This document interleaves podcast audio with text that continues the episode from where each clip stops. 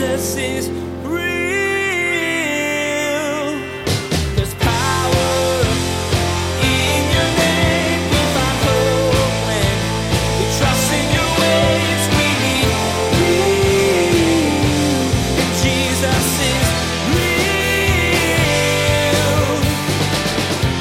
That woman touched the hem of Jesus' garment and was made well, and Jesus made a public spectacle of that. Do you realize that by her touching his garment, Jesus becomes ceremonially unclean? What's the beauty of that? God can't be ceremonially unclean. And that lesson for us is powerful. That we bring uncleanness, and when we are touched by Jesus, when we reach out and touch Jesus, his holiness becomes ours. God doesn't ask us to make ourselves acceptable before we can come to Him. In fact, as Pastor Daniel shares today, God invites you to come to Him no matter how broken and dirty you are. You'll discover that, like the woman who was healed and made clean when she touched the cloak of Jesus, God's holiness overshadows your brokenness. Jesus can't be unclean, so when you reach out to Him, He will completely cleanse you from your sins. Now, here's Pastor Daniel in Leviticus chapter 15 as he continues his message, Emissions Check.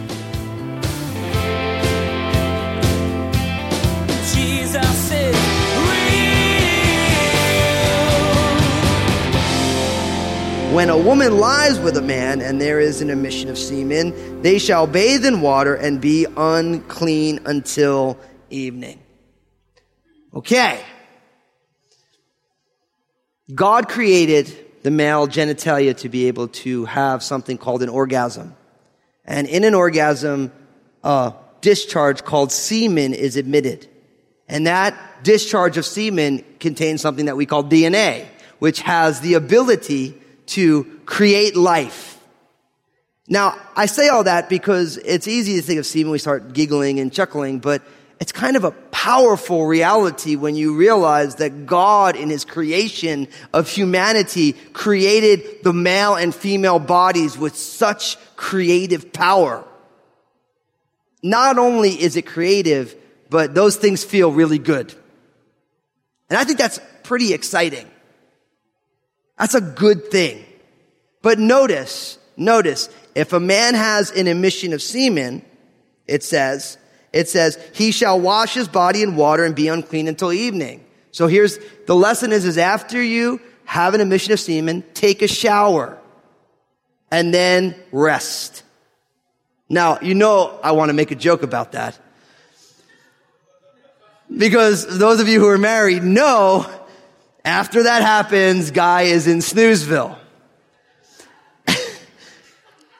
and this is a biological fact. After it's over, it takes an awful lot of energy to do that. And men have a tendency to fall asleep after that happens. But God says, listen, after it happens, be cleansed, be washed, and rest. And then you have until tomorrow. Now, what is interesting is you can read studies by doctors about how after a man has an orgasm, his immune system goes down because the amount of energy it takes.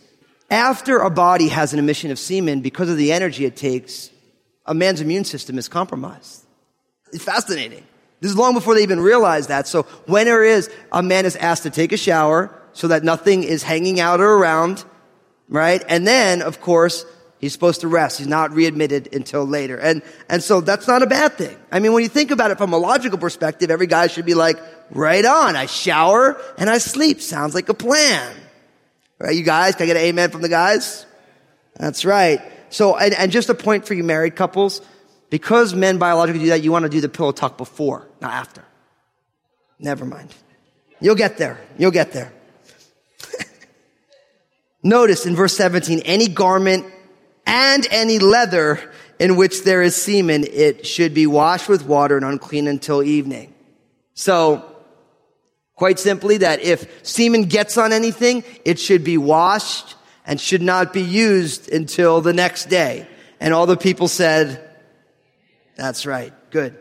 Now, notice in verse 18, also when a woman lies with a man and there is an emission of semen, they shall bathe in water and be unclean until evening. So now again, if a man and a woman have sexual intercourse and there is an emission of semen, then they are both unclean until evening. They should both take a shower and they're readmitted the next day. Now, I know somebody is bound to be thinking, well, what's the difference between the emission for a man and then an emission with a woman?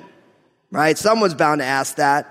And it normally becomes a question of what is this speaking about masturbation? And the answer is it might very well be.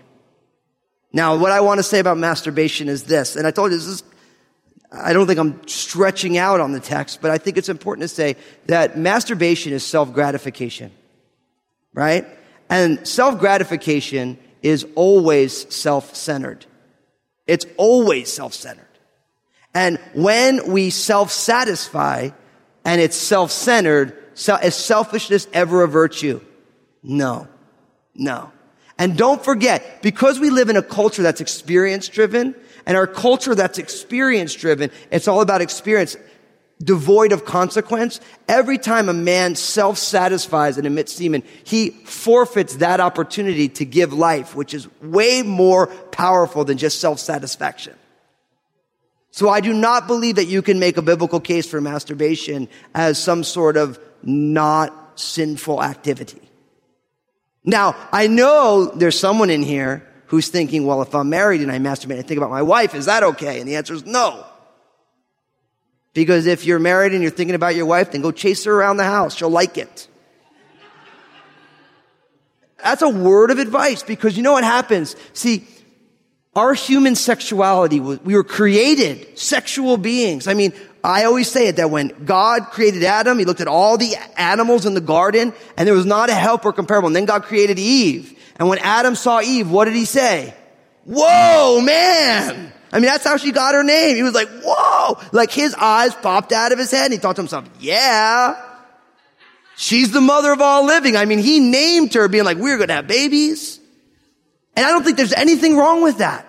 There's nothing wrong with that. But what Satan does is he tries, because sexuality was given by God for God's glory to be a picture of Jesus and the church, what Satan does, he perverts our sexuality.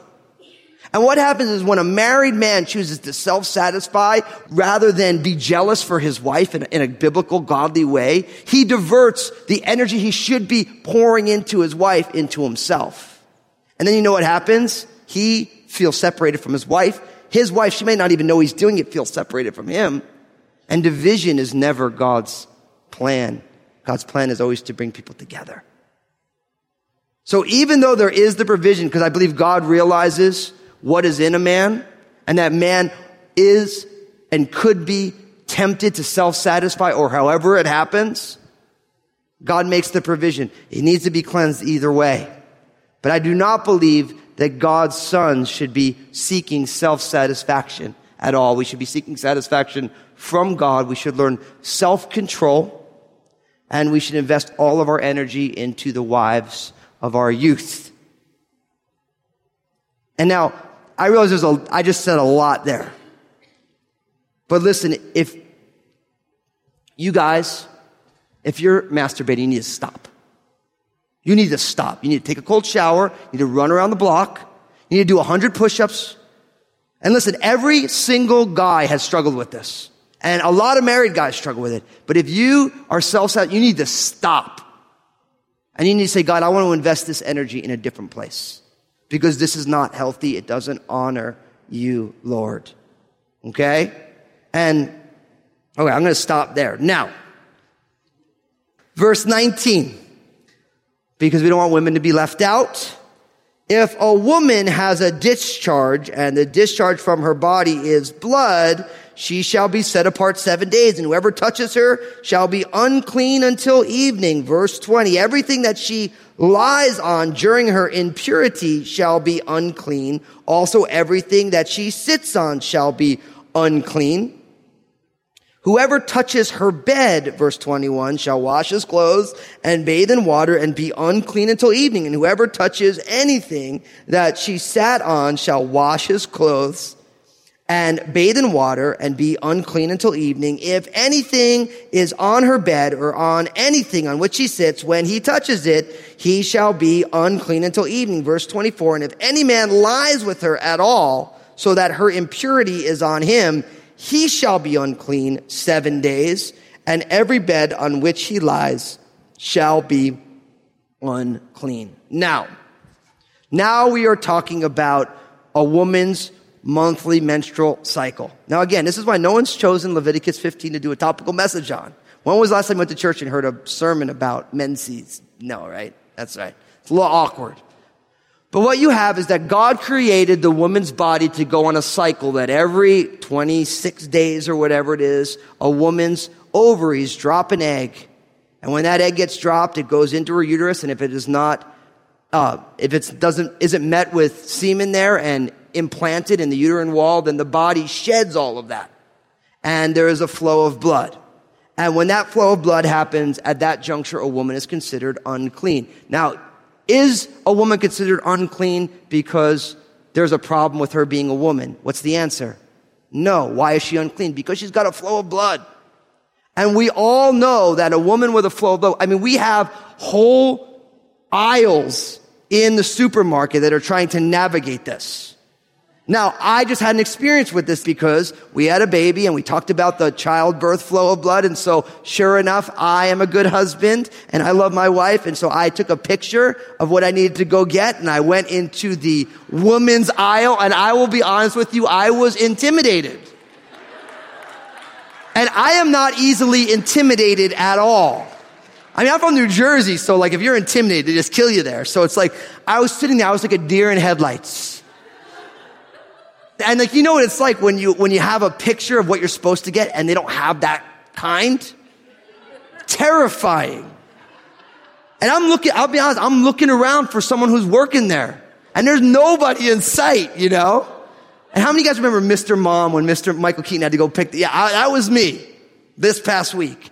And then all of a sudden this woman walks by and she looks at me with a little sick, sinister smile. And she's like, are you okay? And I said, Do you work here? She said, No. I'm like, I need help. I'm like, but you don't work here. I'm like, is this like your good Samaritan deed for them? I'm gonna end up on Facebook. And she's like, yeah, maybe. It was really funny. And she's like, I'm just gonna help you because you, you, are, you're a good guy. I'm like, I look, I love my wife, man. I do not know what I'm doing. And we, she helped me. Pray. So if you ever see a man in the women's aisle, you help him. That's the moral of the story. Because I was amazed at the different types of products with wings, without wings. Like, I'm just like, what's the wings for? You know what I mean? Like, like I don't even want to know. I don't know how you ladies get your preferences for these things, but it's scary.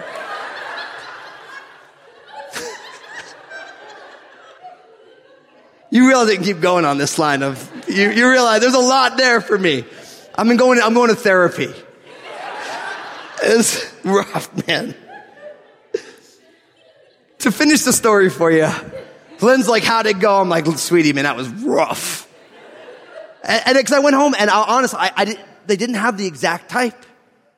And I went home, I'm like, sweetie, they didn't, they didn't have that kind. She's like, I'm so sorry that you had to do that. She can see I'm just like a deer in headlights. And I'm like, I hope it's okay, but I can't go back.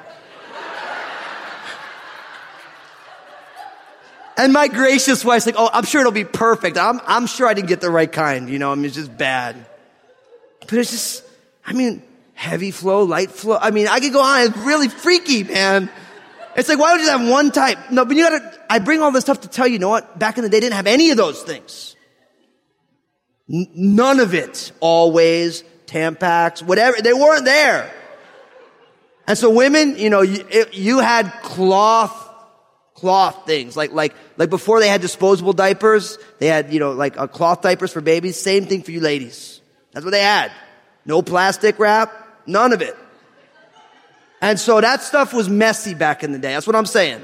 It wasn't all nice and neat when you dispose of it, every, your favorite style, none of it. Wasn't there. And so because of that, there was a concern because you have a discharge of blood and that blood has all sorts of biological matter in it that if you have that, then you are unclean. And you know what? Let's be honest. When you ladies, when it's that time, you're grateful for the rest from the Lord. Amen? I mean, how cool would it be if you, you, you get the days off from work? Yeah, it's just that time. You- All you ladies are saying amen, right? Days off from being a mom. Like, hey, I, I gotta rest right now. Seven days. So I think God is pretty awesome and you ladies should be like, we need to get back to Leviticus 15 right now. I need a paid vacation. I am unclean. You never thought you could laugh this much in this, but like, you think about it, God is pretty awesome. Can you imagine? I mean, you ladies, you married ladies are like, this will be awesome. Your husband comes in here, unclean. and all the men are saying, amen. I, I mean, it's like how many marital issues that go with the hormones of that time of the month. And let's be honest. I mean, PMS is a real, de- it's a real thing, right? It, oh, somebody's like, uh-uh. Your, your, your husband's like, uh, uh, yeah. And so, so God is looking out for families. He's like, I want husbands and wives to love each other. When it's that time, she's unclean, so leave her alone. Don't bother her. And he's like, okay. And, and that's what this is. It's literally like God loves people and he's looking out for you. And every woman, when it's that time, I, you know, I've never experienced it personally, but as a married man, you know, it's like that doesn't feel, look comfortable. You know, and so God's looking out. He's saying, look, at that point, you are, you don't have to be around every, you don't have to host a dinner party. No one's allowed to be around. And anyone who is around is unclean too. You know, and, and it, what's interesting about it is we joke about it, but it's actually quite humane of the Lord. And it's interesting that we live in an inhumane culture that just makes you charge ahead through it like there's nothing going on.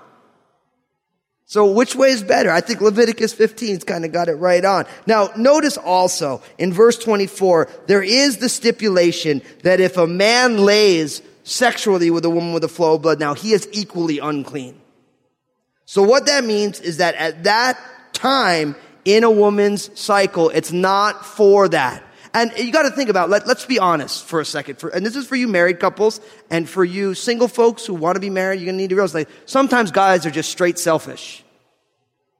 Right? And it doesn't matter that you have biological things going on. They're just like, man, it is time. Let's do this. You know, and it's kind of a nice thing that God says, look, if you do that, you're unclean too, bro. And, and it gives the, the women the opportunity not to have to deal with the advances of their husband when it's that time. And again, when you think about it on that level, it kind of is like, wow, that makes a lot of sense. Because the last thing a woman wants to a married woman wants to have to deal with is the advances of her husband in the middle of a time when she's got her menstrual cycle. So, but again, a man would be considered unclean because that, you know, blood carries a lot of biological matter. Diseases pass by blood, and this is what this is all about. So, does that make all sense? If it doesn't make sense, you can ask a question. I don't have a lot of uh, personal experience with it, but I can do the best that I can. Next. Now, in verse 25, if a woman has a discharge of blood for many days, other than at the time of her customary impurity, or if it runs beyond her usual time of impurity, all the days of her unclean discharge shall be as the days of her customary impurity. She shall be unclean. Every bed on which she lies, verse 26, all the days of her discharge shall be to her as the bed of her impurity, and whatever she sits on shall be unclean as the uncleanness of her impurity. Whoever touches those things shall be unclean. He shall wash his clothes and bathe in water and be unclean until evening. So now we have a, a distinction between a customary, the customary flow, and now we have an abnormal flow that is longer. Now, of course, if you've read your Bibles, specifically the New Testament, we get the woman in Matthew chapter 9 who had the flow of blood for 13 years.